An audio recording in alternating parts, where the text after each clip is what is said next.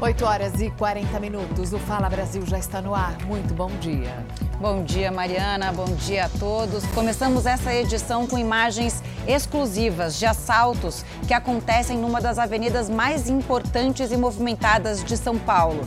É a Avenida do Estado, que cruza o centro da maior cidade do país e virou ponto de furto e roubo de celulares. Você deve estar aí falando, ah, normal, assalto na Avenida do Estado. Verdade, mas o destaque é a tranquilidade dos criminosos. Sabe o que nossa equipe descobriu? Que esses assaltantes que aparecem aí nas imagens têm um ponto de observação. Eles ficam num ponto mais elevado, escolhem a vítima com calma e atacam. Ataques como esse que a gente vê e acompanha aí. Nossa equipe flagrou a ação dos criminosos que, mesmo à luz do dia, no meio do trânsito, se sentem à vontade para agir. Se você acabou de comprar um celular, cuidado ao passar pela Avenida do Estado, na região central de São Paulo. Você corre um sério risco de ficar com as prestações para pagar, mas sem o aparelho, por causa dos ladrões. Claro que o alerta vale para todos que têm celular. Aliás, é preciso ter atenção em vários pontos do centro da capital. Celular à vista é uma tentação para os ladrões. Ali na Avenida do Estado, os criminosos, na maioria, são jovens que ficam circulando na passarela de pedestres, observando o trânsito, escolhendo uma vítima e aguardando o momento exato de dar o bote. Na margem da Avenida do Estado, um dos ladrões desce a rampa de contenção, segue com os olhos fixos numa vítima, corre em direção ao carro e rouba o celular que estava no painel. Veja de novo, é muito rápido. O ladrão foge correndo, pula uma mureta e se junta aos comparsas. Mostra para eles o celular e sai cantando vitória pelo furto bem-sucedido. O trânsito parou um pouco, você fica totalmente vulnerável. Eles saem de tudo quanto é lugar. Essa advogada já foi vítima duas vezes da chamada Gangue da Pedrada. Tinha muito trânsito e aí quebraram o vidro com ferro. Tava tudo parado, então eu não tinha o que fazer, eu fiquei estática no lugar, fiquei sem reação. As ações são velozes, fulminantes e revoltantes. A cena se repete várias vezes ao dia. Os ladrões correm em direção aos carros, roubam os celulares e voltam quase sempre para o mesmo lugar. Um carro da Polícia Militar até passa na avenida de cima, mas eles se escondem atrás do muro. Dessa vez aí, o criminoso estava chegando num carro, mas viu uma viatura, desistiu. Disfarçou saltitando pela Avenida do Estado na maior cara de pau. Sempre bem alerta, olhando todos os retrovisores, entendeu? Bem tomando bastante cuidado para não acontecer. Os ladrões aproveitam janelas abertas ou quebram os vidros, usando pedras ou objetos de metal. Um exemplo disso são as velas de carro, comumente usadas para estilhaçar as janelas. Se somarmos as ocorrências de furtos de celulares em dois mil e vinte e dois e dois mil e vinte e três, só aqui na região da Avenida do Estado, chegaremos a uma média de um ataque a cada dois dias, apenas em uma região da cidade de São Paulo. Teria que correr atrás de quem, para quem essas pessoas vendem o celular, que são eles os mais culpados, porque se, não, se ninguém comprasse, eles não iam roubar. Para esse analista criminal, a solução passa justamente por uma investigação mais aprofundada. A grande questão é que a gente precisa de mais investigação. Para isso, a gente precisa do investimento na Polícia Civil, que não existe mais. A Polícia Civil encolheu, está envelhecida, burocrática e sem motivação. Se você não mudar isso, não acontece nada. A Secretaria da Segurança Pública informou por nota que os furtos de celulares nessa região caíram dez por cento em dois mil e vinte e três em relação a dois mil e vinte e dois. E que só no ano passado foram presas duas mil duzentas e onze pessoas por esse tipo de crime.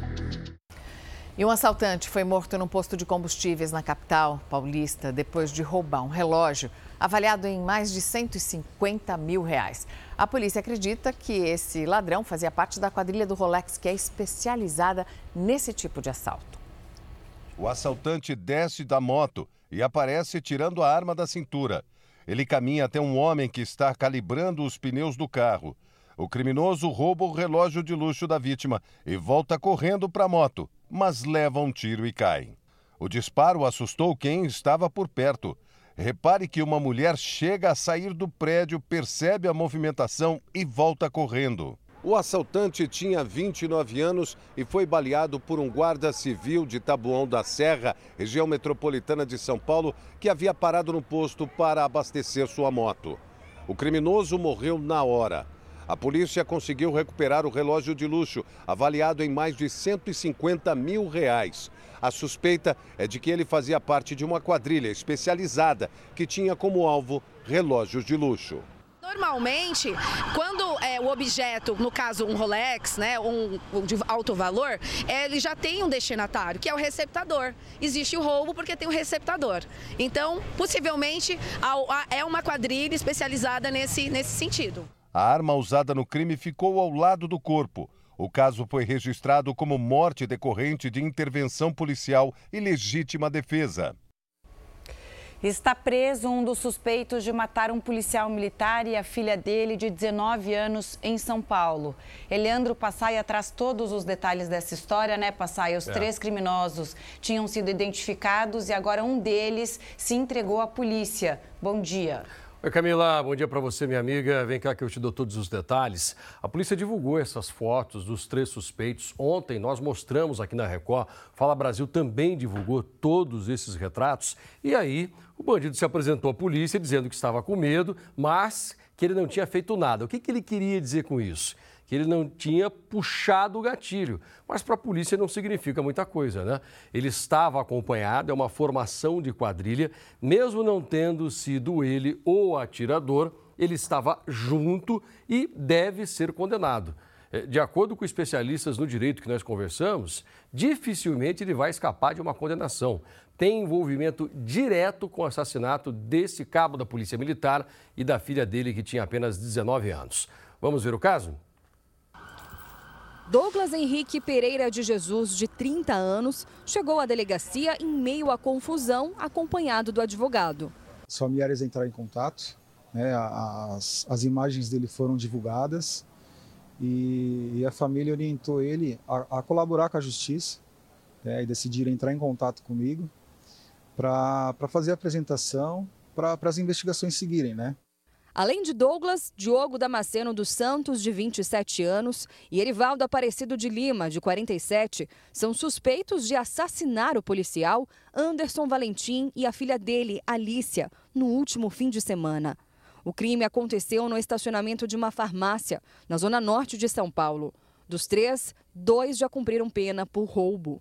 Nas imagens que registraram o crime, o rosto do atirador não aparece com clareza, mas impressões digitais ajudaram a polícia a chegar aos nomes dos suspeitos.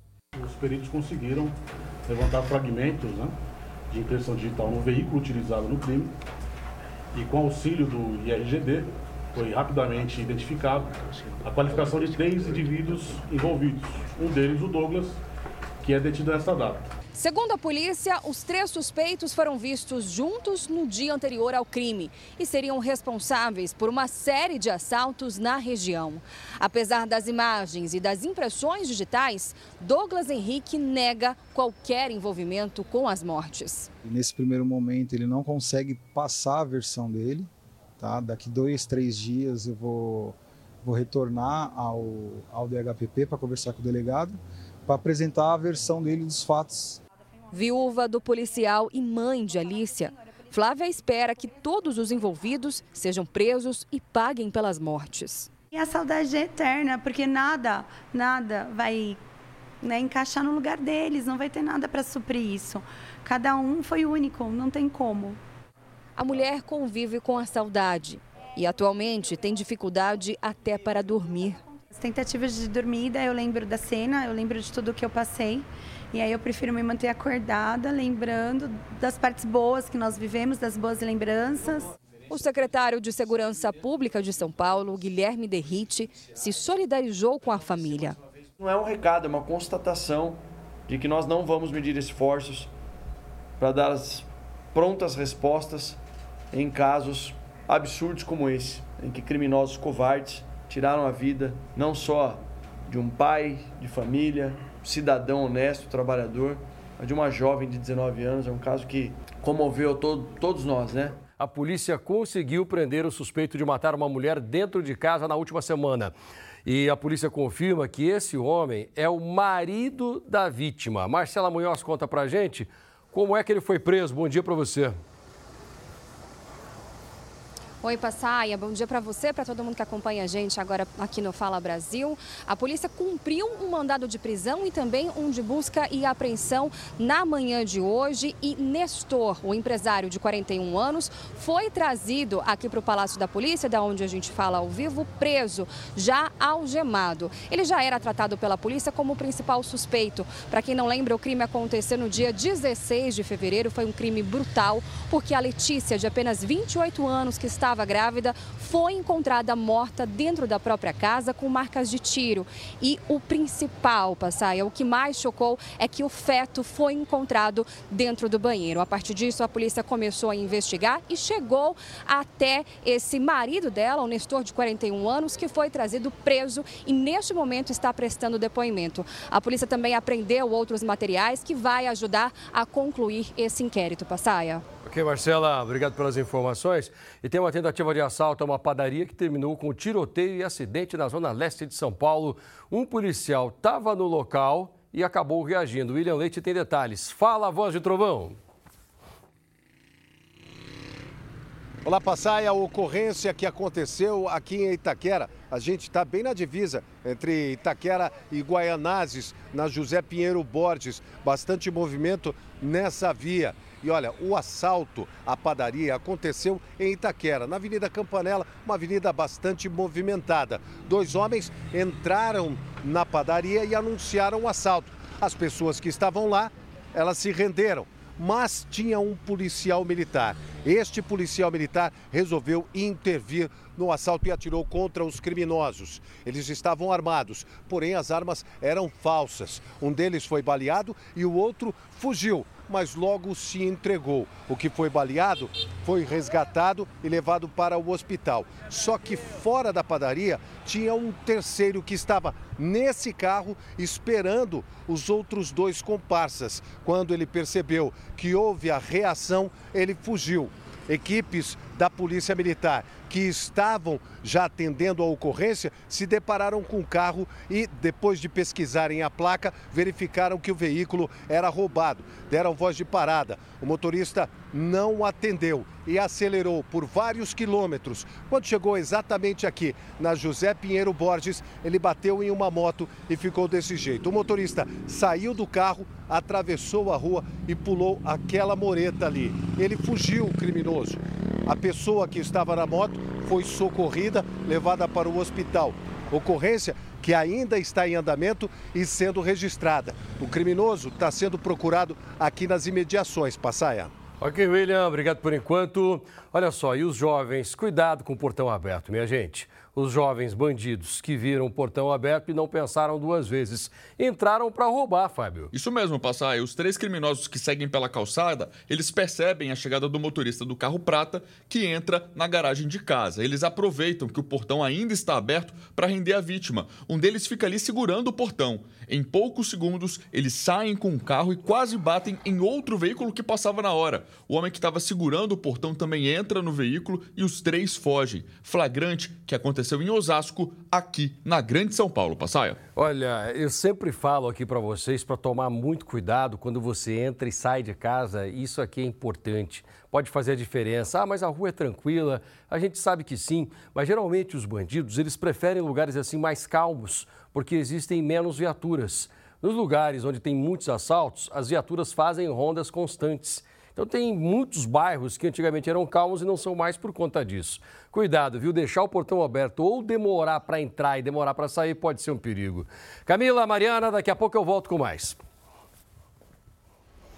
Vamos falar de perfume, porque todo mundo toma banho todos os dias, mas é legal quando passa alguma coisa a mais, né, Camila? É, todo mundo gosta de andar cheiroso, é, né? Não é só o cheiro também, é a fixação. Com certeza. Bom, por causa da facilidade de venda no mercado paralelo, os perfumes de marcas famosas estão na mira dos criminosos, tanto para roubar quanto para falsificar. E aí que mora o problema, né? Nós destacamos aqui dois casos que chamaram atenção na Grande São Paulo. Em Suzano, os ladrões invadiram uma loja e levaram os produtos mais caros. E em Barueri, os policiais apreenderam, num depósito, dezenas de perfumes de grifes internacionais que eram falsificados. É quase meia-noite. Agora preste atenção no homem sentado com uma chave micha. Ele tenta abrir a fechadura da porta. O tempo todo, o suspeito está falando ao celular. Outros dois homens estão num ponto de ônibus. Várias pessoas passam e o trio continua no mesmo lugar. Agora veja o relógio novamente, meia-noite e doze.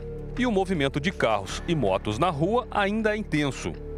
Quatro minutos depois, à meia-noite e dezesseis, o criminoso consegue abrir a porta e os comparsas invadem a loja.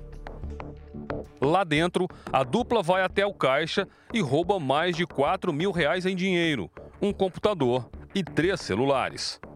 Depois, os criminosos usam sacos de lixo para roubar perfumes e produtos de beleza, peças selecionadas e valiosas.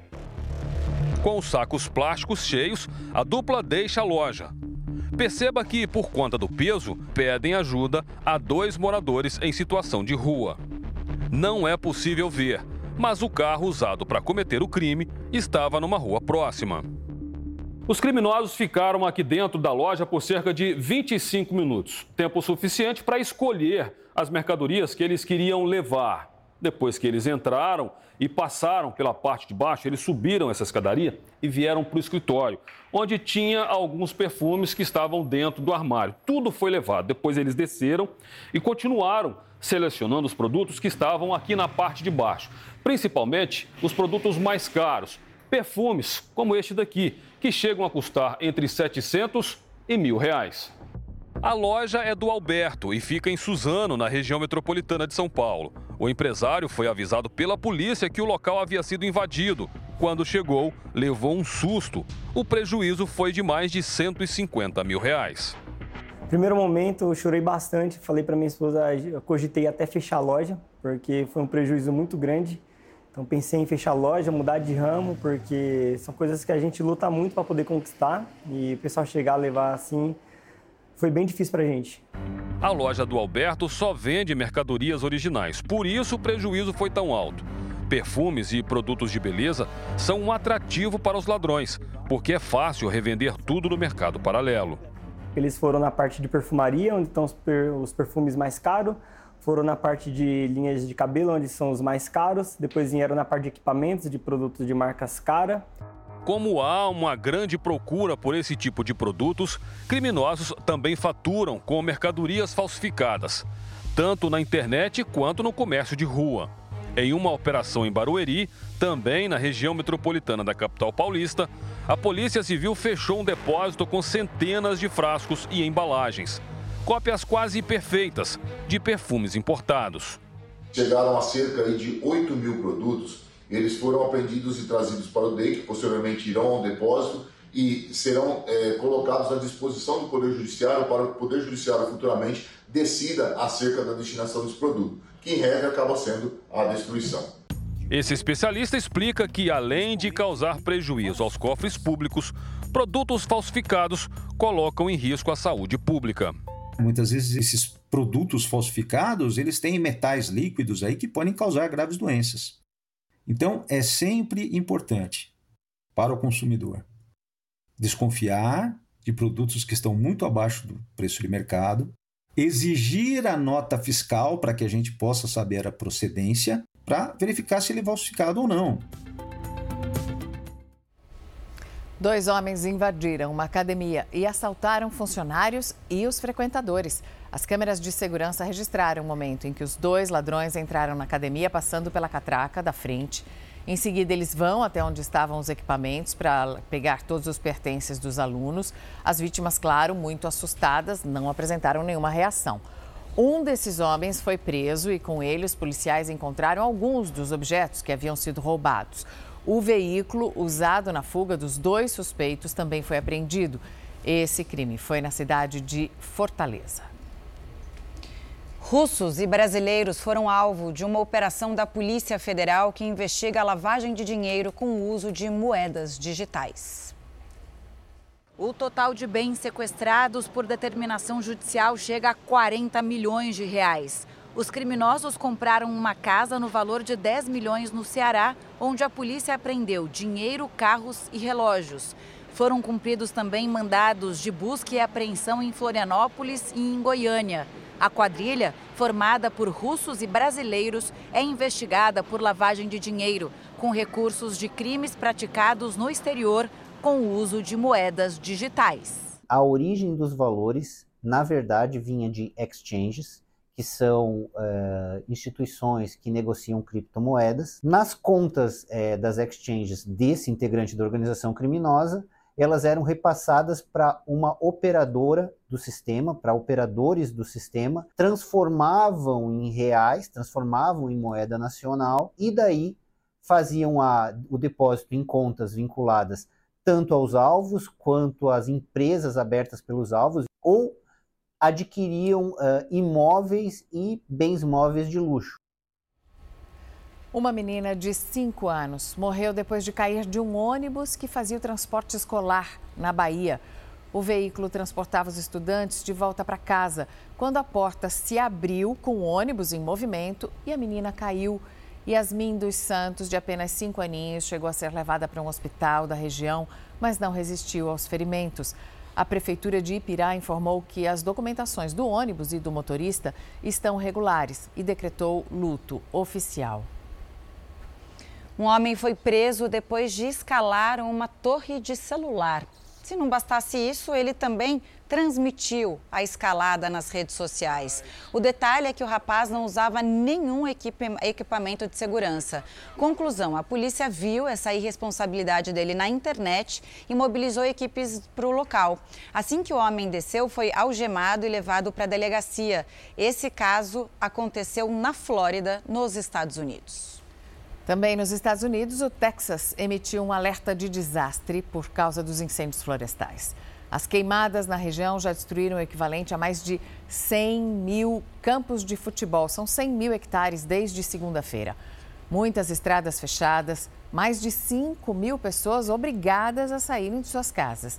Segundo as autoridades, o vento forte e a vegetação seca, junto com as temperaturas altas, ajudaram na propagação desse enorme incêndio. Até o momento, não há informações sobre vítimas fatais. E mais de cem casas foram invadidas pela cheia do rio Tocantins, que passa pelo interior do Maranhão. Muitas famílias tiveram que sair de casa e estão sendo levadas para abrigos improvisados. Somente no último fim de semana, o nível do rio subiu mais de dois metros, chegando à marca de sete metros e oitenta centímetros, isso acima do normal. De acordo com a Defesa Civil, a cheia é reflexo das chuvas e do acúmulo de água numa barragem na região.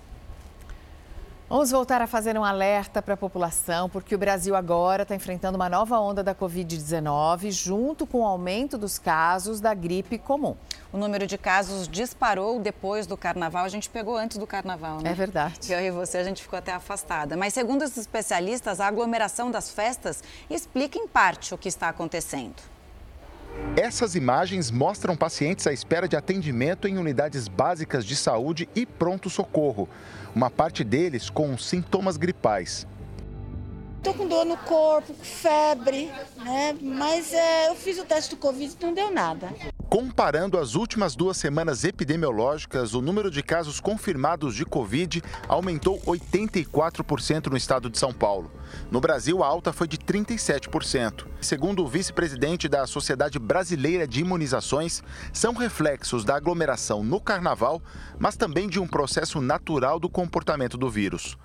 Uma das lições aprendidas com a covid dezenove é que a epidemia, né, ou a circulação do vírus evolui por ondas. Ondas que combinam, que aparecem quando há uma nova variante circulando, que escapa do nosso sistema imunológico, associado a um tempo decorrido maior de uma última vacinação em larga escala. Essa combinação faz com que nós tenhamos, periodicamente, avanços de casos de doenças, mas nada que se compare ao que nós vivenciamos no começo da doença. Seu Cosme tem oitenta e oito anos. O quadro de Covid recente o deixou com uma tosse difícil de sarar. A única coisa que eu senti foi febre, e, e, e mau apetite só, e moleza no corpo, fraqueza. O filho do aposentado explica que o pai ficou doente há poucas semanas. Acharam que era gripe, mas o diagnóstico foi infecção pelo coronavírus. Ele estava resfriado e, de repente, perde o paladar. Ah, isso não é normal, né? Fizeram o teste, fizeram radiografia, tava, o pulmão estava limpo. Mas falaram, agora você tem que ficar em casa e repousar. Os sintomas têm sido os clássicos da Covid, febre e mal-estar, associados a sinais respiratórios como coriza, nariz entupido, dor de garganta e tosse. Aliás, os sintomas respiratórios são importantes para ajudar a diferenciar o diagnóstico, em um momento em que a dengue também tem levado a uma corrida por atendimento em unidades de saúde. Felizmente, como a maior parte da população brasileira está vacinada contra o coronavírus, os casos graves têm sido baixos. As maiores taxas de hospitalização por Covid se concentram nos extremos das idades. Os idosos que respondem mal às infecções, a despeito do número de doses de vacina que já tomaram, e as crianças que não experimentaram nenhuma exposição ao vírus. Além de Covid, tem sido observado também um crescimento no número de casos de influenza, a gripe comum. Os especialistas só não sabem ainda se é algo pontual ou uma antecipação da circulação do vírus, que é mais comum no outono e também no inverno. De qualquer forma, os cuidados continuam os mesmos. Aquele que está assintomático, que está com um sintoma respiratório, independente de qual for a doença, precisa evitar de transmitir para a sua família, para os seus colegas de trabalho, no transporte público, use máscara. Se você é um idoso, Tem, está grávida, uma mulher está grávida, tem uma deficiência imunológica, essas pessoas precisam é, tomar cuidado com situações de aglomeração e estar com a vacinação em dia. E alguns moradores de um vilarejo no Rio Grande do Norte disseram à polícia que viram os criminosos que fugiram do presídio federal de Mossoró. Segundo testemunhas, ao serem reconhecidos, os dois fugitivos voltaram para a mata, antes que a polícia chegasse. As buscas pelos dois foragidos completam hoje quinze dias. A Polícia Federal passou a oferecer uma recompensa em dinheiro, um valor de trinta mil reais por informações que levem à captura dos foragidos. Um homem suspeito de ajudar os dois fugitivos passou por uma audiência de custódia. Ele vai continuar preso ao longo dessas investigações. quarenta agentes da Polícia Rodoviária Federal e da Polícia Militar de Minas Gerais foram indiciados por mortes numa operação na cidade mineira de Varginha. A Polícia Federal, que investiga o caso, pediu o indiciamento dos agentes por crimes de homicídio qualificado, tortura e fraude processual. A operação teve o objetivo de combater a investida de um grupo de assaltantes de banco. Eles estavam reunidos para fazer um assalto do chamado Novo Cangaço. A reconstituição pericial mostra que algumas vítimas foram mortas, desarmadas e outras deitadas, escondidas embaixo de mesas. O jornalismo da Record procurou a P R F, mas ainda não obteve retorno. A Polícia Militar também não respondeu aos nossos questionamentos. Um helicóptero com seis pessoas a bordo caiu na hora da decolagem. Vamos ver as imagens. Quando tentava levantar voo do heliponto no alto desse prédio, o helicóptero começou a rodopiar no ar, ele perde altitude, você vê aí, despenca. Na verdade, a aeronave não caiu no chão, ela acabou ficando presa a essa antena de telefonia bem atrás do edifício. O corpo de bombeiros foi chamado e, apesar dessa imagem parecer uma cena assim bastante trágica, todos os seis ocupantes desse helicóptero saíram ilesos. Essas imagens vêm de Medellín, na Colômbia. As autoridades estão investigando a causa dessa queda. Uma outra imagem que impressiona, ventos fortes balançaram o avião numa tentativa de pouso, em Londres. O vento estava tão intenso que a aeronave, tá vendo, ó, ela vem ali para a cabeceira e ela acaba virando para outra direção, começa a pousar praticamente de lado. Imagina o susto de quem estava aí dentro desse avião, né, gente? Aí, com agilidade, o piloto contornou esse vento, conseguiu encostar na pista, conseguiu encostar os pneus na pista, acelerou e decolou novamente, arremeteu. Esse caso aconteceu num dos aeroportos mais movimentados da Inglaterra, que é o Heathrow. Apesar do susto, minutos depois, o avião que vinha da Alemanha pousou normalmente. Esse piloto é bom. Esse é bom.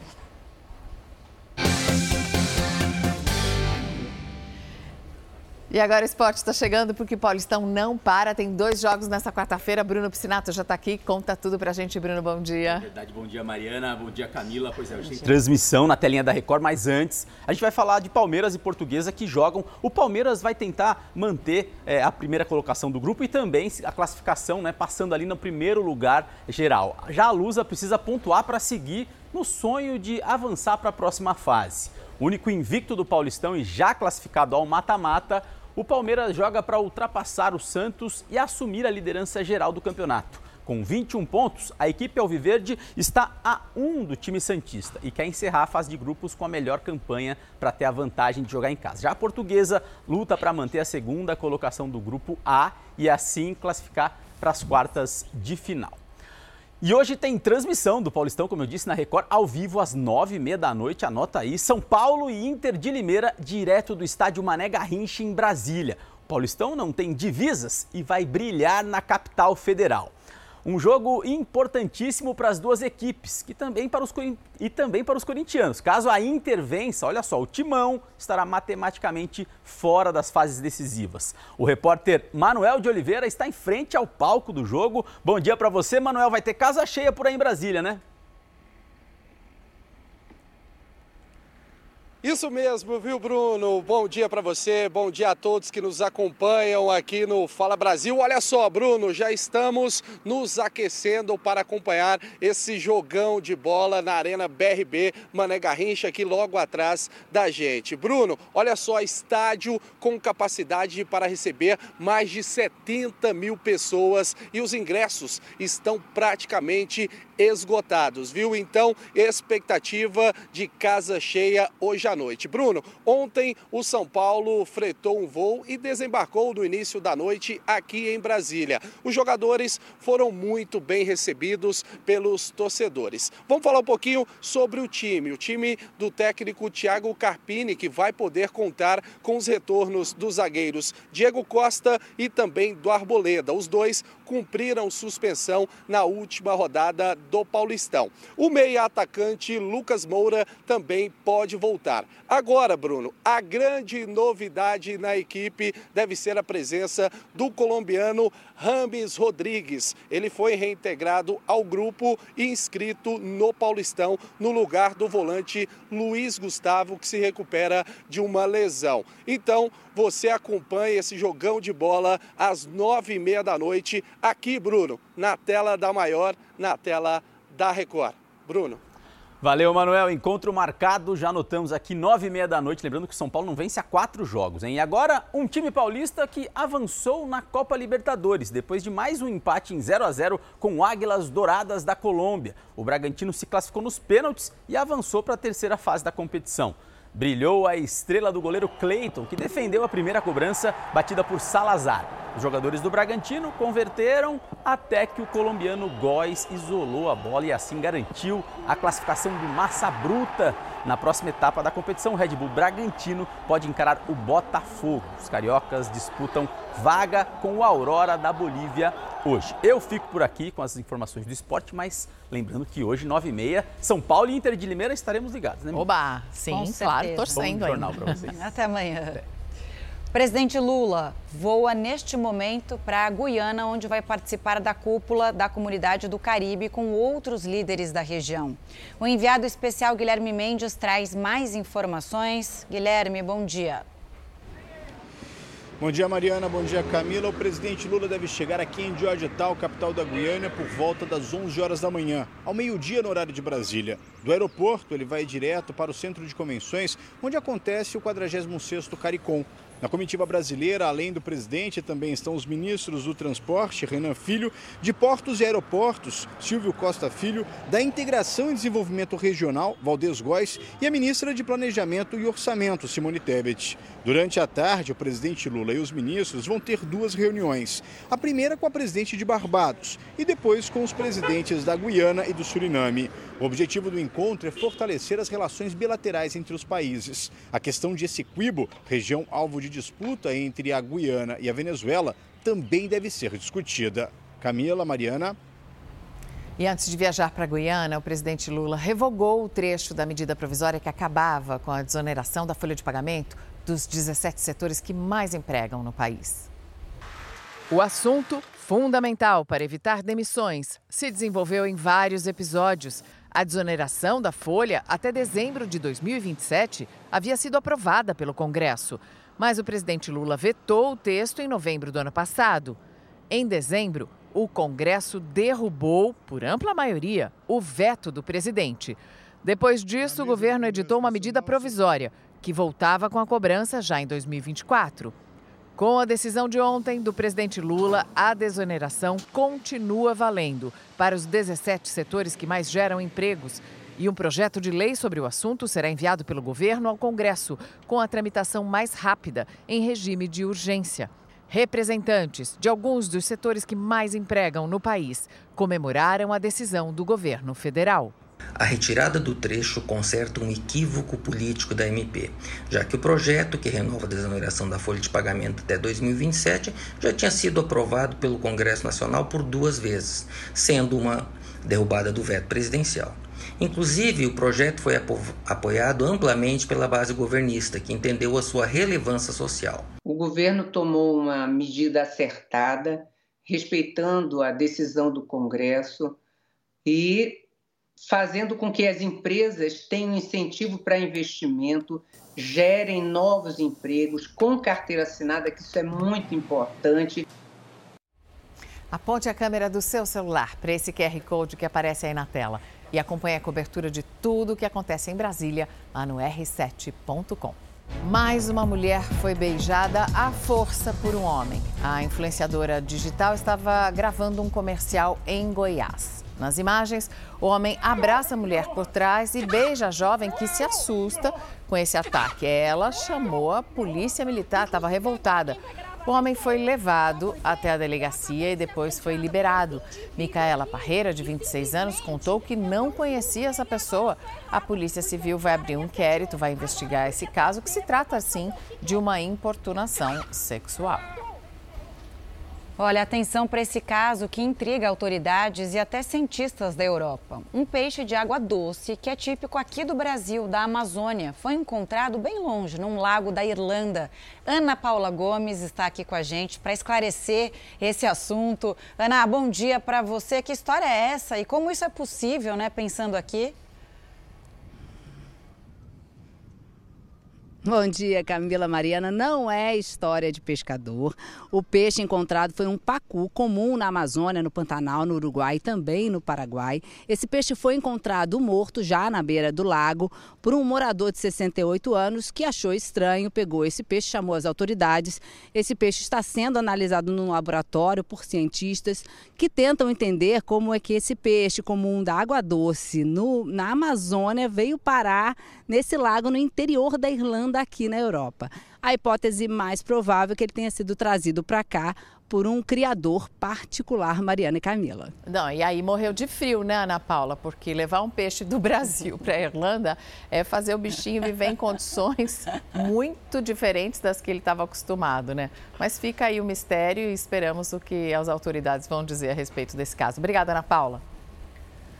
Um grupo de resgate se uniu para salvar uma baleia no Rio de Janeiro. Era um filhote da espécie baleia de Braide, que tinha ficado preso nas pedras em Arraial do Cabo.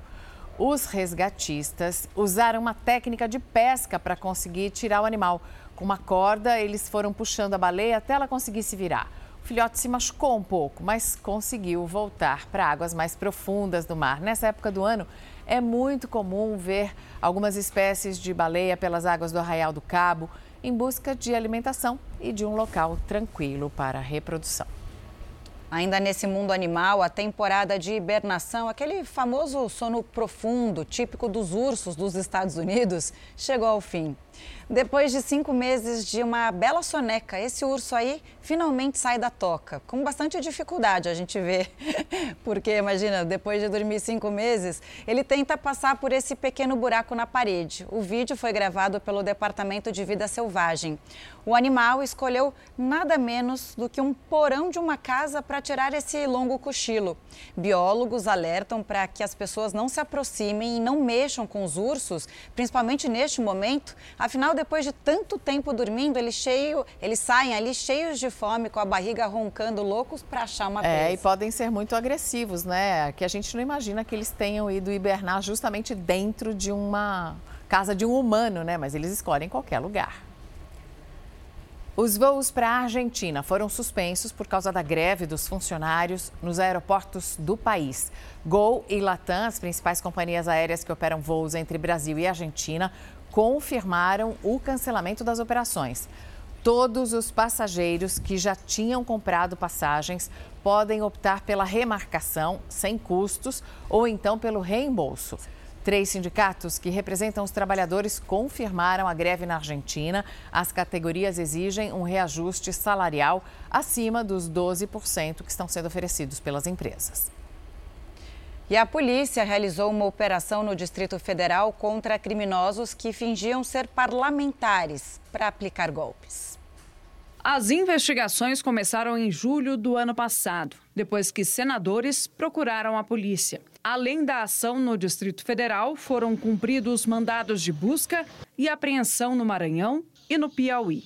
De acordo com as investigações, os suspeitos fingiam ser principalmente senadores. Eles usavam fotos desses políticos em aplicativos de mensagens para pedir dinheiro, com a justificativa de que os valores seriam usados para entregar doações. Eles é, procuravam essas pessoas para estar tá encaminhando doações para a base eleitoral delas. Então, eles falavam, ó, a gente está com um caminhão aí na região, a gente está com um monte de cesta básica aí que conseguimos com o partido, e para vocês receberem, vocês só precisam fazer um pagamento e para o motorista entrar na cidade e, e descarregar o frete. Os alvos da investigação eram quatro mulheres e um homem. Segundo a polícia, eles ostentavam uma vida de luxo nas redes sociais e exibiam dinheiro, voos de helicóptero e até armas. Os envolvidos vão responder por crimes como associação criminosa e estelionato.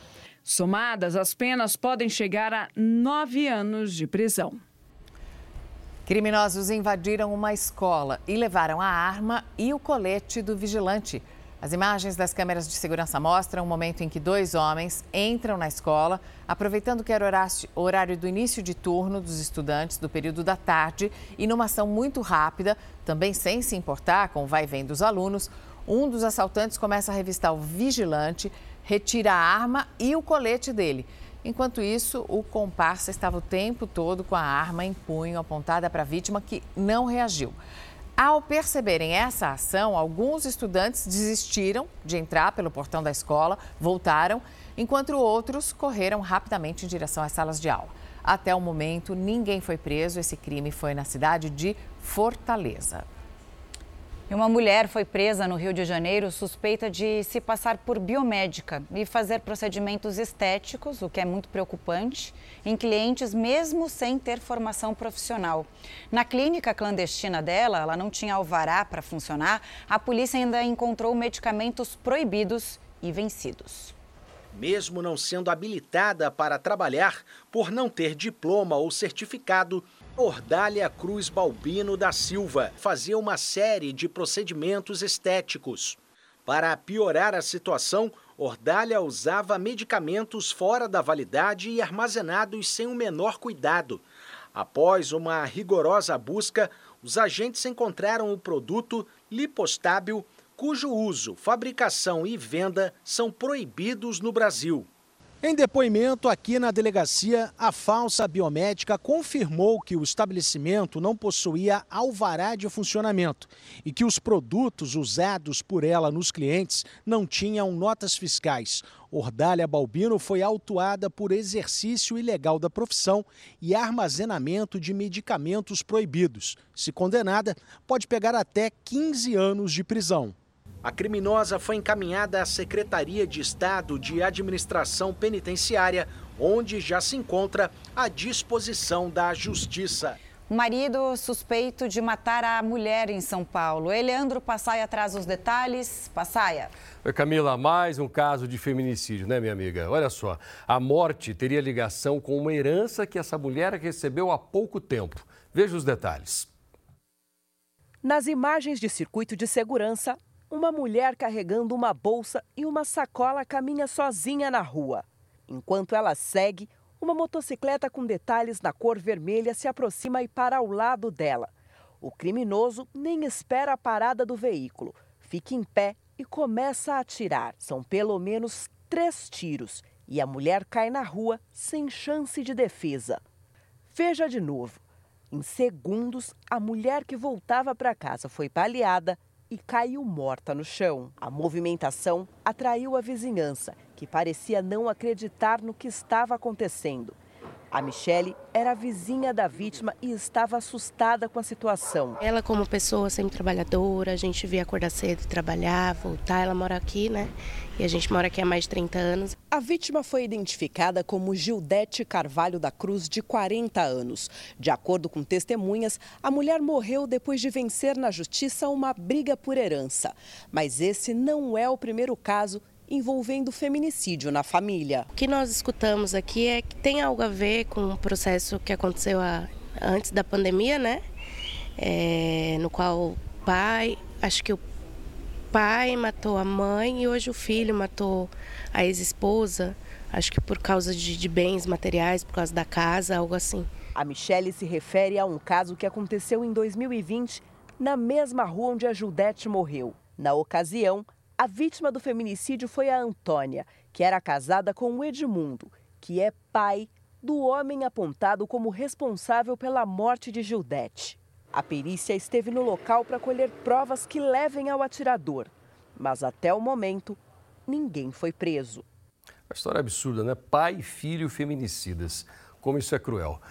Criminosos estão atacando trabalhadores, mulheres, idosos e até crianças em plena luz do dia aqui em São Paulo. Eles abordam as vítimas sem se importar com as câmeras de segurança. Apelidados também de os bandidos da moto vermelha. Cuidado, põe no ar.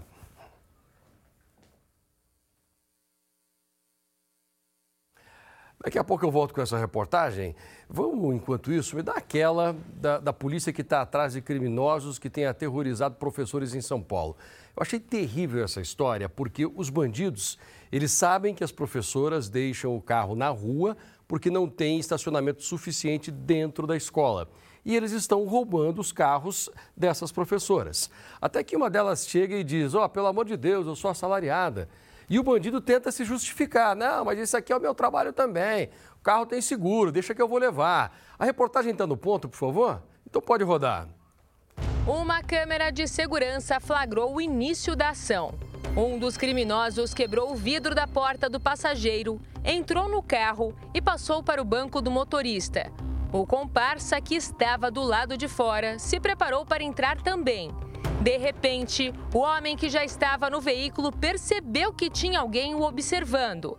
Ele então abriu a porta e saiu. Os ladrões se afastaram e atravessaram a rua. Foi nessa hora que a professora apareceu gritando com eles. Ela estava tão indignada que nem pensou no perigo que corria.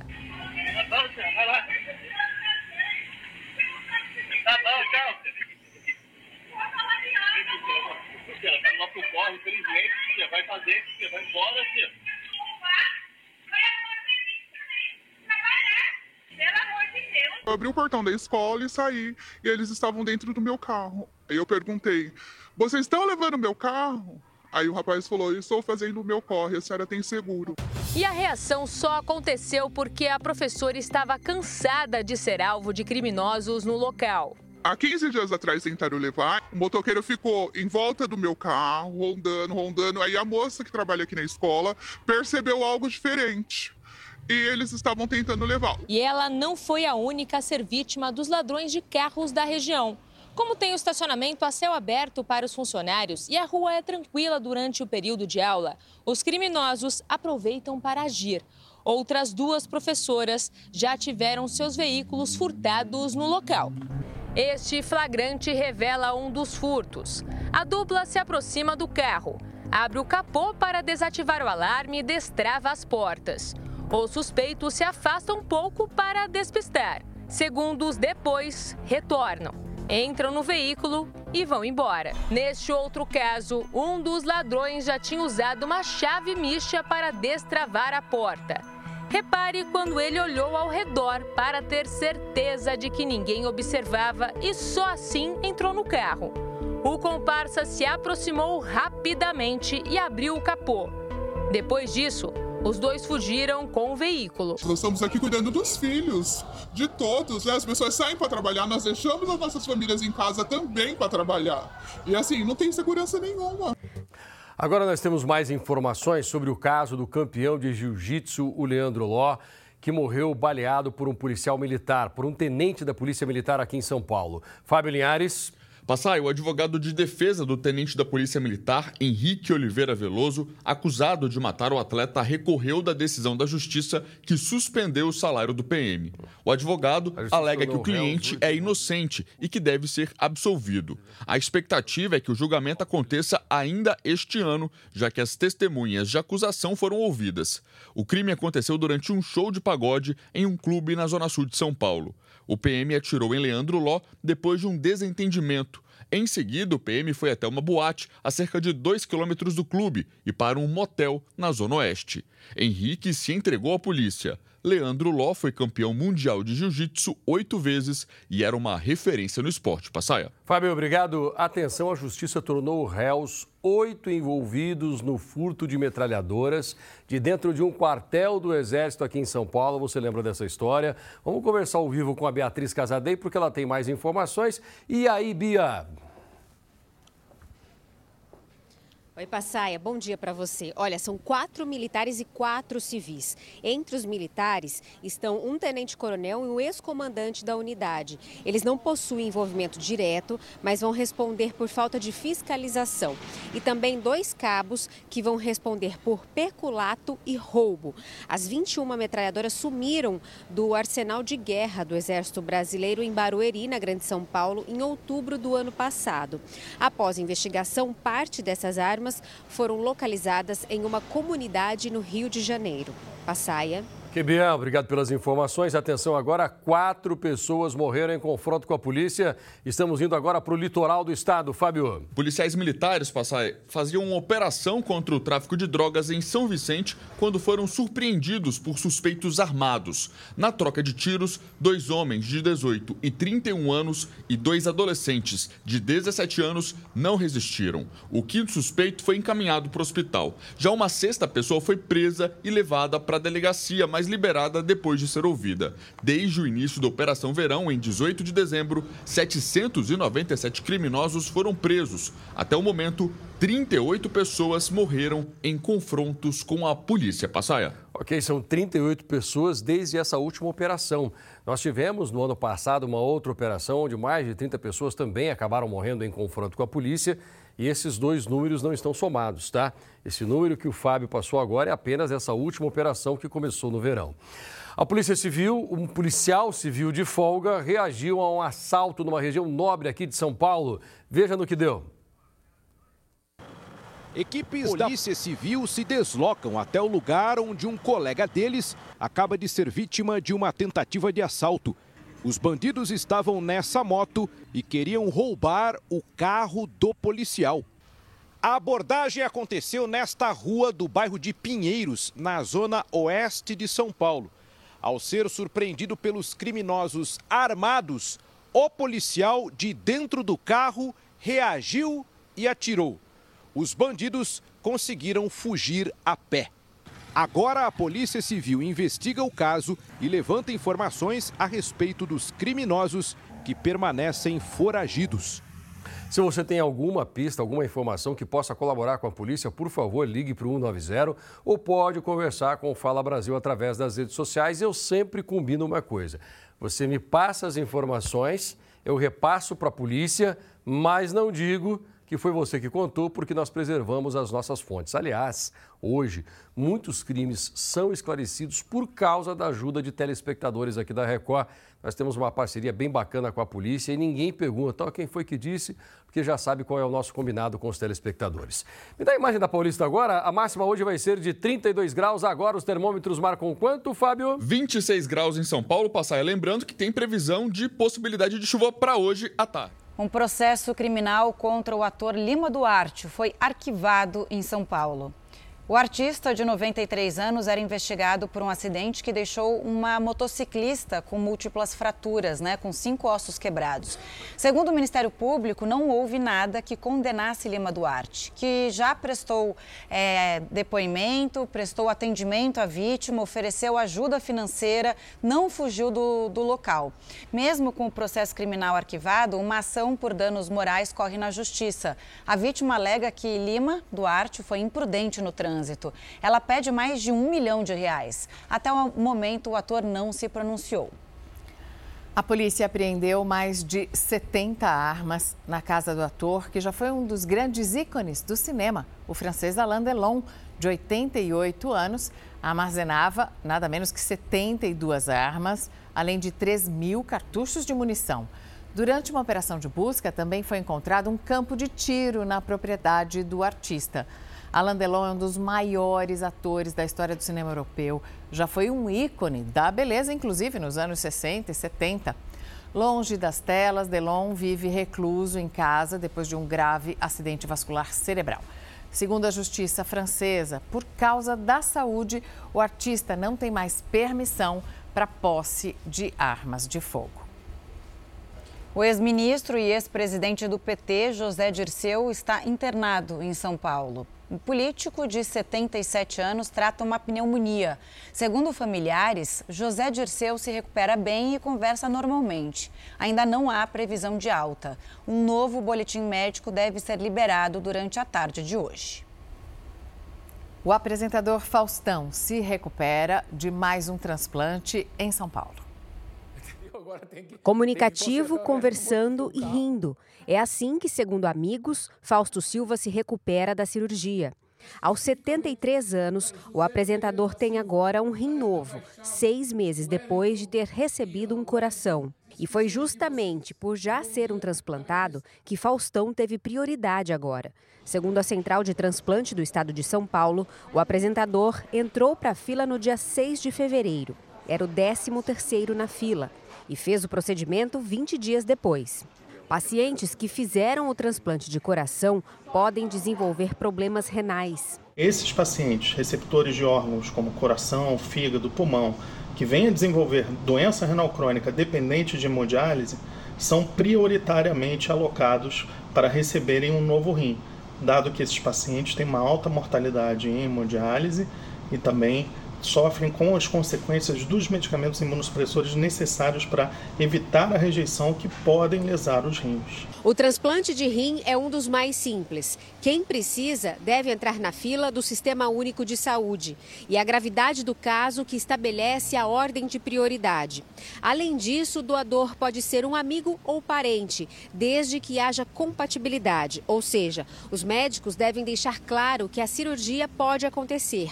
Só é necessário que esse doador expresse essa vontade na justiça. O hospital não informa se o órgão recebido por Faustão veio da fila do SUS ou foi doado por um amigo ou parente. A recuperação do transplante de rim também é menos complicada e a possibilidade do organismo rejeitar o órgão é menor. Faustão deve ficar internado de sete a dez dias. Depois disso, pode ter uma vida com poucas restrições. Olha, a gente vai mostrar agora um momento emocionante da influenciadora digital Fabiana Justus. A gente sabe que ela está num tratamento contra um câncer, ela raspou o cabelo e agora, nessa cena, ela cortou o cabelo do marido. Ao lado das filhas, o empresário Bruno Levi raspou a cabeça em apoio à esposa. Fabiana publicou nas redes sociais o vídeo e escreveu na legenda o quanto ama a família. Aos trinta e sete anos, a influenciadora recebeu alta da primeira parte do tratamento, depois de trinta e quatro dias internada. Fabiana tem leucemia aguda. A cantora britânica Adele tem que fazer silêncio total, precisou dar um tempo dos palcos. Mas calma, que é por pouco tempo. A artista tem trinta e cinco anos e revelou que está com problemas na voz e por isso vai ter que ficar alguns dias sem cantar e também sem falar. A cantora percebeu que tinha algo errado durante uma das apresentações em Las Vegas, nos Estados Unidos. Mas essa não é a primeira vez que a Adele tem problemas na voz. Em dois mil e dezessete, ela teve que cancelar os shows de uma turnê mundial e em dois mil e onze chegou até a operar as cordas vocais. Um pai viralizou na internet ao não saber identificar o sexo do filho durante o, justamente o chá revelação. O jovem ficou responsável por estourar o balão que tinha a cor que revelava o sexo. Aí ele mexe no balão, né? Olha, estourou, veio a cor verde. Só que o pai é daltônico e não conseguiu identificar a cor verde. Foi preciso que a mãe falasse para ele que o filho que eles esperam vai ser um menino. O daltonismo é um distúrbio da visão que interfere na percepção das cores, como o verde e o vermelho, e ele afeta entre oito e dez por cento da população mundial.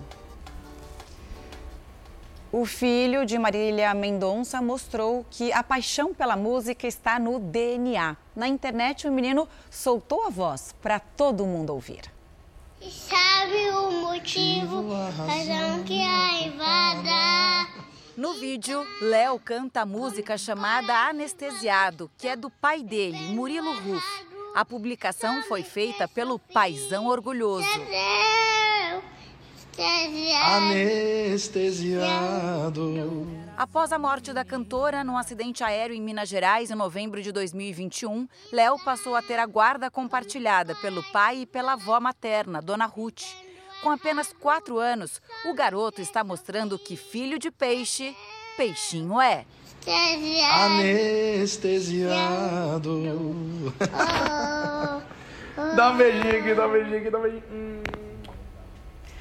Graciane Barbosa, a influenciadora digital já conhecida pela dedicação absoluta ao corpo, voltou a ser assunto depois de revelar que come até quarenta ovos por dia. Mas será que isso é saudável? Uma paixão chamada ovo. Pelo menos para a musa fitness Graciane Barbosa. Na rede social da influenciadora, ela faz questão de mostrar as marmitinhas, sempre assim, recheadas de ovos. São mil e duzentos ovos por mês. Para os adeptos da malhação, o ovo tem um lugar cativo na dieta. Aos cinquenta e seis anos, o empresário Rogério viu a saúde e a musculatura darem um salto depois de incluir o alimento na dieta. Não, ele não faz milagre. E você também diminui a, a sua ingestão de carboidrato, todas essas coisas, né? Dica que a estudante Daniela também começou a seguir. Questão porque tem albumina e tem proteína. Então você acaba, depois do seu treino, você deixa a sua musculatura um pouco melhor, né? Mas já imaginou comer quarenta ovos em um único dia? Para você ter uma ideia, olha só, a gente veio até essa padaria de São Paulo, muito tradicional e conhecida por fazer quitutes gigantes. É isso, Giga... seu João? Isso. Quitute. Seu João é o chefe aqui da padaria e a gente decidiu propor um desafio. Fazer um omeletão à la Graciane Barbosa com esses ingredientes. quarenta ovos. Já fez um omeletão desse, seu João? Não, é um desafio para mim também fazer. E acha que vai dar liga aí nesse preparo? Acho que vai. Vamos ver então se vai dar certo? Vem com a gente.